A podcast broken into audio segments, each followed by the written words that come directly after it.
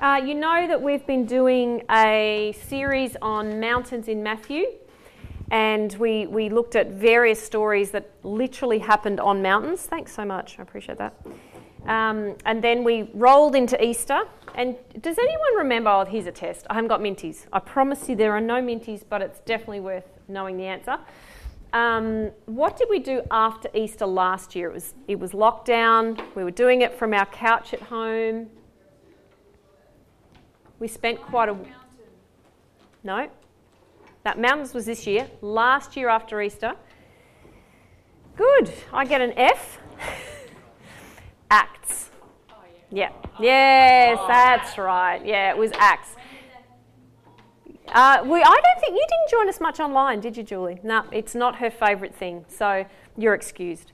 Um, she didn't do her homework, but she is absolutely excused so we talked, talked about Acts because it seemed a natural flow on. We talk about Easter, we talk about Jesus' death and resurrection, and then we talk about the, the, the, what happened in Acts. This year is similar but not the same. So this year, Alex and I will spend the next four weeks talking about the church. So obviously, that will at times involve Acts, but we want to, to be discussing church. Now, as I thought about church, um, I mean, it's such a big topic, isn't it?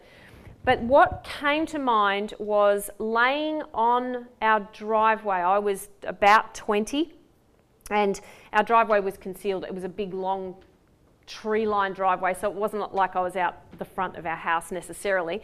Anyway, I'm laying on the concrete sunbaking because that's what you do when you're 20, and then at 50, you're getting pieces cut out of you, right? But it seemed like a good thing to do at the time. So I was laying outside sunbaking. It's a Sunday morning, and my mum walks out to the driveway and says, Are you coming to church? And I just kind of, you know, my eyes were closed. I looked up and I said, Nah. As only a 20 year old can. Nah. Just nah. And the wisdom of my mum, I was the fourth child, she was pretty tired, but added to that was just this wisdom that came from age. She said, Well, you know what's right. And then she walked away. now, I've never forgotten it because it would have been way better if she had said, You really should go. And then I could have argued with her and I could have said, It's not that important. And I could have said, I don't know what I believe anymore. I could have said all of those things because they were all kind of, you know, true in my mind. But she just said, You, you know what's right. And I did know what was right, but why was it right? And so there's a whole lot of questions we can ask around this. What, why is it important to go to church? Why is it important to gather? Is it important to gather? I mean, I'm, I'm putting it out there. I don't want to come up with all the answers. There's a lot of questions, and I'm not answering them all today, so don't worry about that. But the questions what is church? That, that's a big question in itself. What is church? What role does it play in your life, in my life? What role should it play? And, and is church, if we try and define it, is it the service? Because we say this is church. Is it the denomination? Took Julie how long? Six months to realise this was a Baptist church. she wouldn't have stepped in if she'd known. but, but is it the denomination? Oh, there's a story behind that, by the way. But is it the denomination? Is it the building? No, it's not even our building. Is it the people?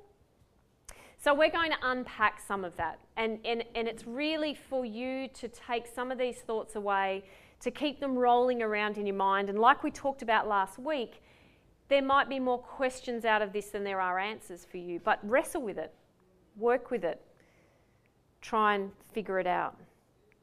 I suppose the, the most important thing to start with is to note that this is not, if you come at this with faith, it is not a human construct. Church wasn't a people idea, church was a God idea.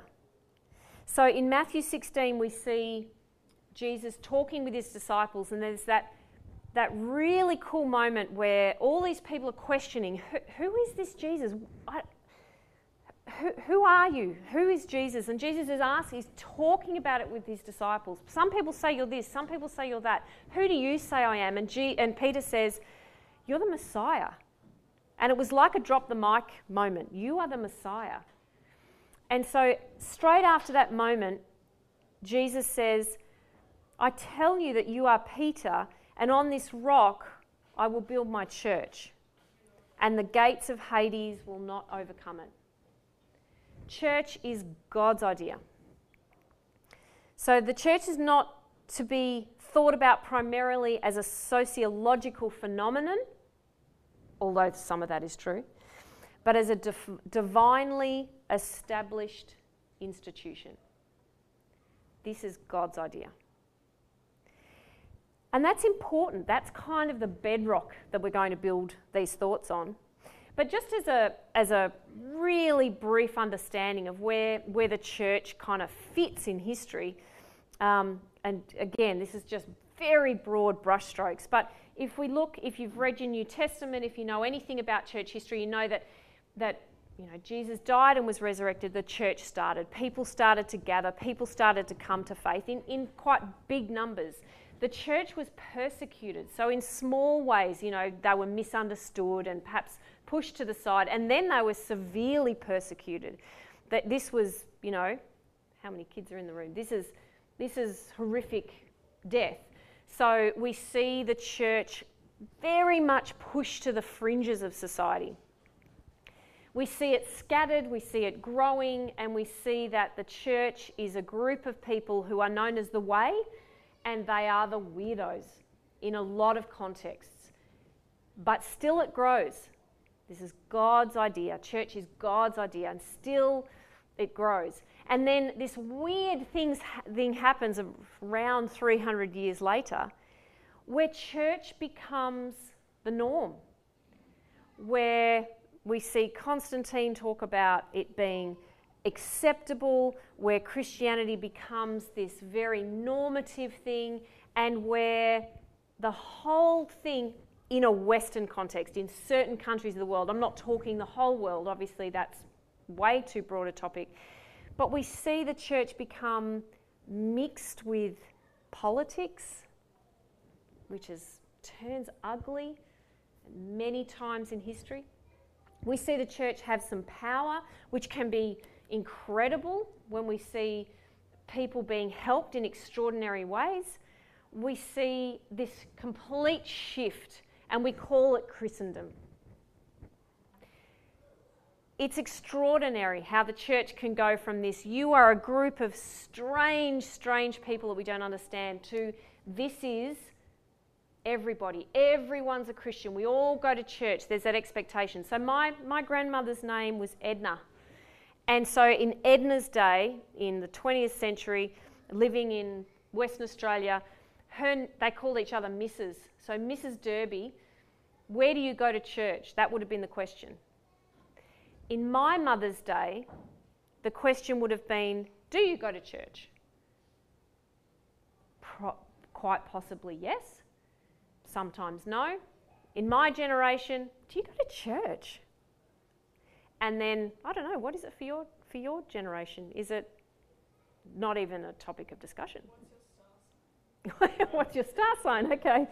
So that's the spiritual aspect because church is not the go to for spirituality. So we've seen this fading of Christendom. We've seen, you know, there's, there was obviously lots that contributed to that. And Paul, I'm not doing history any kind of favours here because it's so broad, but the Enlightenment and industrialisation, they all had an impact on it. But here we are today, standing here in a context where, add a pandemic to it, there's a whole lot of people who still went to church kind of out of a bit of a habit who now go, ah, I don't know, is it important? So I'm asking the question is it still relevant? Is it still important in a post Christendom world? Or is it kind of more irrelevant? These are some of the questions that we'll be asking, and important questions because if it's not relevant, let's not bother. But if it is relevant, what do we do about that? So we know that in theology, there's lots of study done um, on Christ, on the Trinity. Not a lot. It's increasing, but not a lot on church. And so I think that's where we're kind of, there's this misunderstanding of, we talk a lot about what churches should do, but not so much about what church necessarily is. But I just want to briefly look at three biblical images today. We're only actually going to look at one, but I want to mention three. Three biblical images and talk through one of them and then say, well, what does that mean for us? Is that all right? We've only, you know, it's another 10 minutes and, and we'll wrap it up. It's not, it's not, we're not going deep, deep today, but I think it's important for us to start this discussion about what church is, what church isn't, and how we fit with that.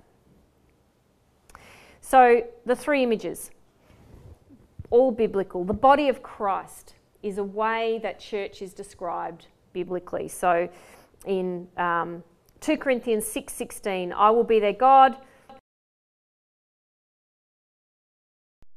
Describe one image.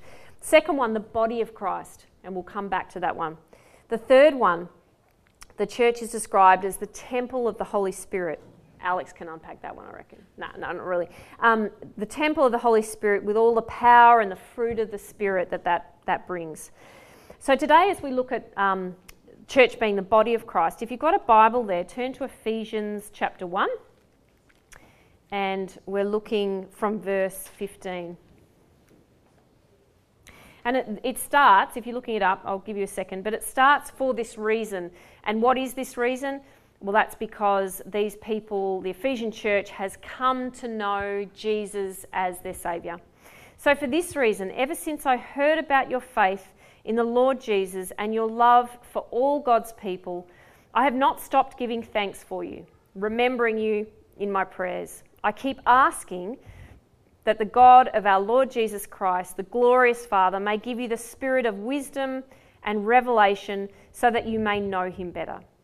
I pray that the eyes of your heart may be enlightened in order that you may know the hope to which he has called you, the riches of his glorious inheritance in his holy people and his incomparably great power for us who believe. That power is the same as the mighty strength he exerted when he raised Christ from the dead and seated him at his right hand in the heavenly realms, far above all rule and authority, power and dominion, and every name that is invoked, not only in the present age, but also in the one to come. And God placed all things under his feet and appointed him to be head over everything for the church, which is his body, the fullness of him who fills everything in every way. What's Paul talking about there? What's his main message? Jesus is the head of the church, and you are his body. I am his body. Southern is his body, the hands and the feet of Jesus. But I actually, I actually want to read it in another version because it's quite a confronting passage in some ways. And that is absolutely the main message and the one we're focused on. But I, I, really feel like this needs to be said in terms of how we understand church. We sit here as a p- group of people who are kind of in the minority, not poor us. I don't mean it that way. I don't. I don't think. I don't think there's a lot of benefit in going back to Christianity having the kind of power it once had because we can't necessarily be trusted with it. Agreed. There are times in history where we haven't used that power well. So I don't think there's any problem with us being on the fringes, but but what I do want us to understand and really grab hold of is that church is God's idea and that we are more important than we think. Church is more important than we, than we give it credit for. Not in a power sense necessarily, but in a, in a spiritual realm, it's very different to what we see on earth. So I'm going to read Ephesians, the same verses, Ephesians 1, starting at verse 15 from the message. That's why, and remember, because these people have come to know Jesus, that's why, says Paul, when I heard of the solid trust you have in Jesus and your outpouring of love to all the followers of Jesus, I couldn't stop thanking God for you. Every time I prayed, I'd think of you and give thanks. But I do more than thank. I ask. I ask the God of our Master Jesus Christ, the God of glory, to make you intelligent and discerning in knowing Him personally, your eyes focused and clear, so that you can see exactly what it is He's calling you to do. Grasp the immensity of this glorious way of life He has for His followers. Oh, the utter extravagance of His work in us who trust Him. Endless energy, boundless strength. All this energy issues from Christ. God raised him from the dead and set him on a throne in deep heaven in charge of running the universe everything from galaxies to governments, no name and power exempt from his rule. And not just for the time being, but forever. He's in charge of it all, he has the final word on everything. At the center of all this, Christ rules the church. The church, you see, is not peripheral to the world. The church, the world is peripheral to the church. The church is Christ's body in which he speaks and acts, by which he fills everything with this. It puts things in a spiritual perspective. We are diminishing as in number in Western societies. Let's not, the church is growing exponentially in other parts of the world, but in our context, the church is shrinking. And so sometimes we can think that we're shrinking, that there's less value in gathering together, there's less value in, in who we are. And yet, this is very clearly telling us that on a spiritual realm, it's not that we are on sitting on the fringes, we are in the center, not because we're extra special, but because Christ is in the center. And the world happens around Christ. I have trouble grabbing hold of that. In our current context, I feel like I'm standing right on the edge looking in at everything else the world is doing. But, but this tells me no, you are in the center with Jesus. The church is crucially, spiritually, powerfully important, even when we can't see it.